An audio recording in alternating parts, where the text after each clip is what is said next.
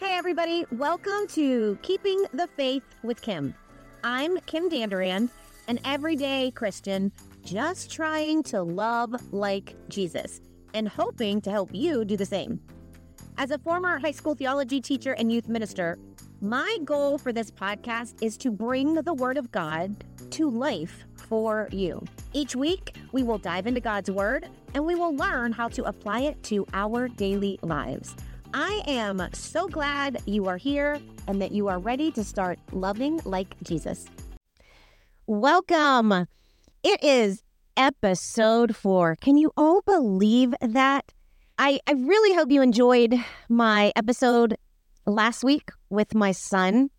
I loved hearing him share his story about a time when he was a lost sheep and and how he shared that God found him and brought him home.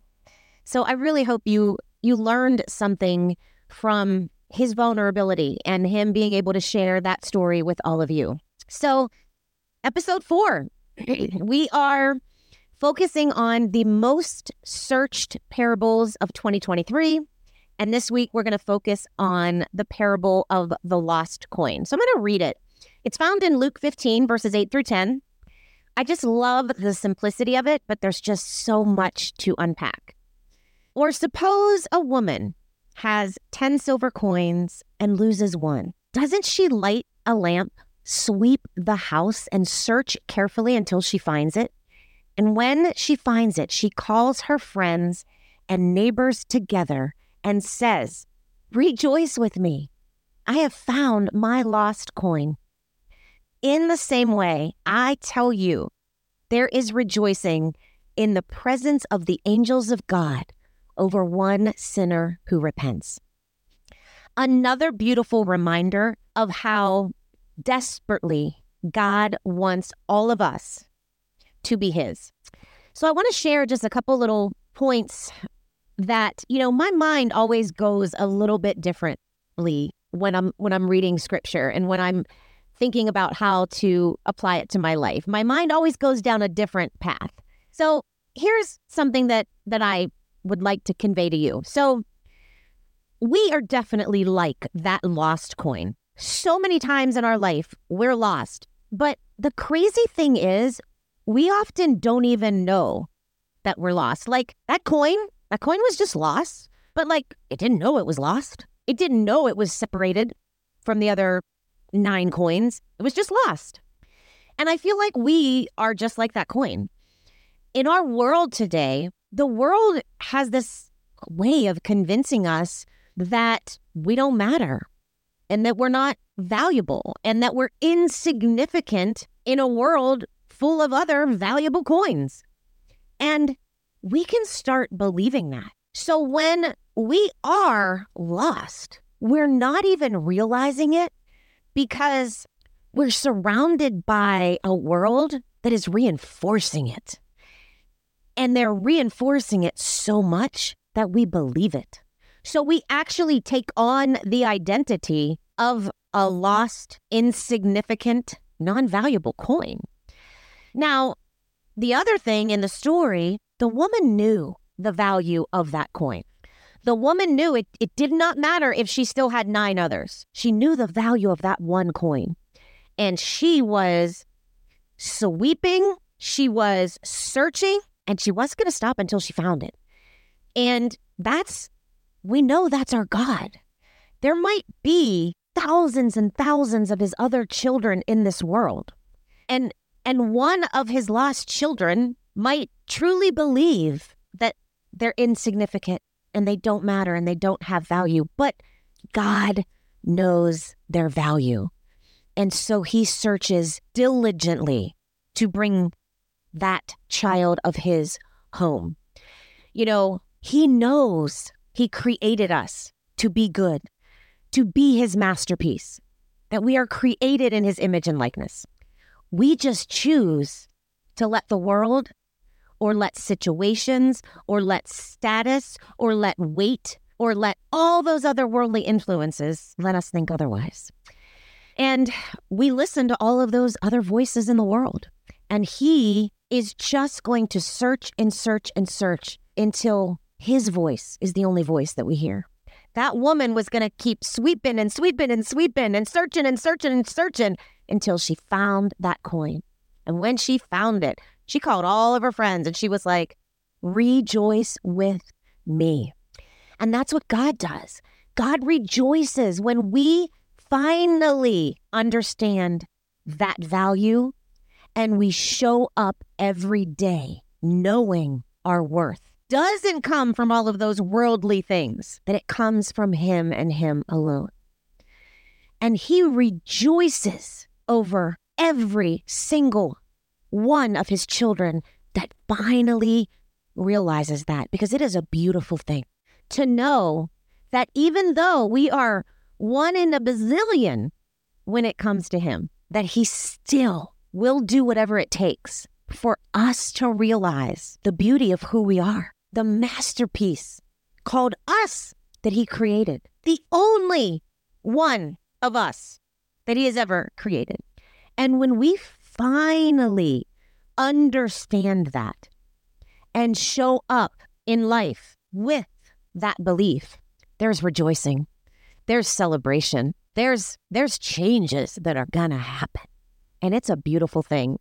You know, one of my favorite stories is um, I heard a story of this young boy, and, and, and his dad was taking him. He wanted to go on this fishing trip.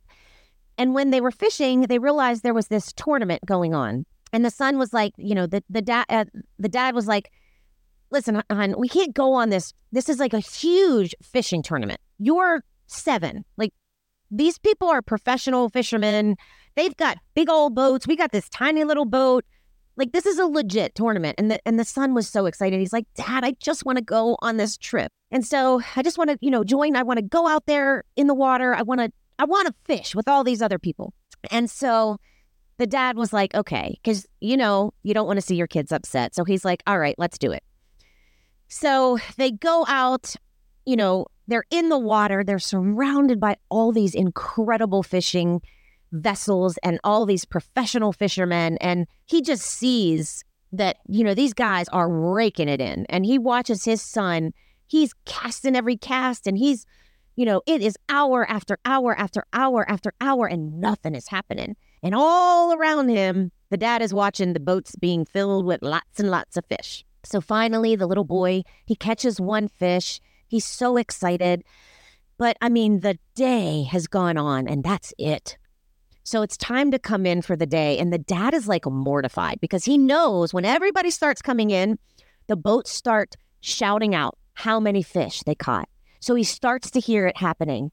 And he hears the one boat, 75 fish.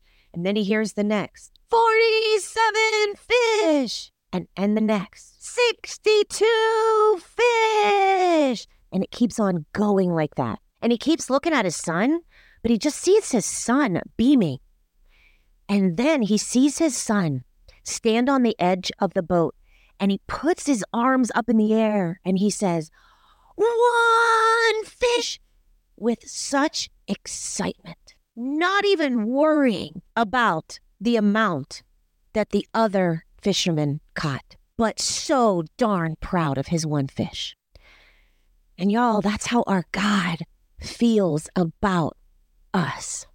He loves us so very much that when we realize how valuable we are in His eyes, when we finally, after not understanding the masterpiece that we are, when we finally embrace our value and our worth, and we understand that it is it comes from him and him alone and it has nothing to do with the world. I picture him I picture him and all the angels and saints in heaven gathering together.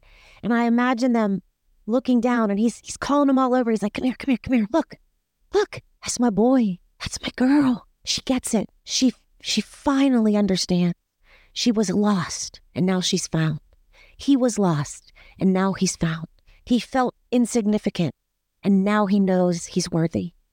She felt like this defined her her looks, her weight, her job, her status, her followers.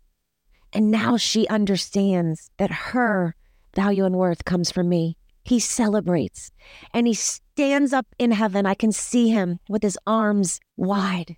One! And he shouts it with such pride. This parable is a beautiful one, but it's so much more than just about a woman who loses a coin. So I hope today, if if you've been listening to the voice of the world for too long, I hope today something that I said resonated and it makes you realize that those are the voices that don't matter. That the voice of God is the voice of truth. And He knows you're valuable and He knows you're worthy. And He will tell you over and over again until you believe it. And He will search for you and search for you and search for you until He finds you and you believe that you truly are His masterpiece. Y'all, next week, the top five will be rounded out with the parable of the Good Samaritan. This has been so much fun.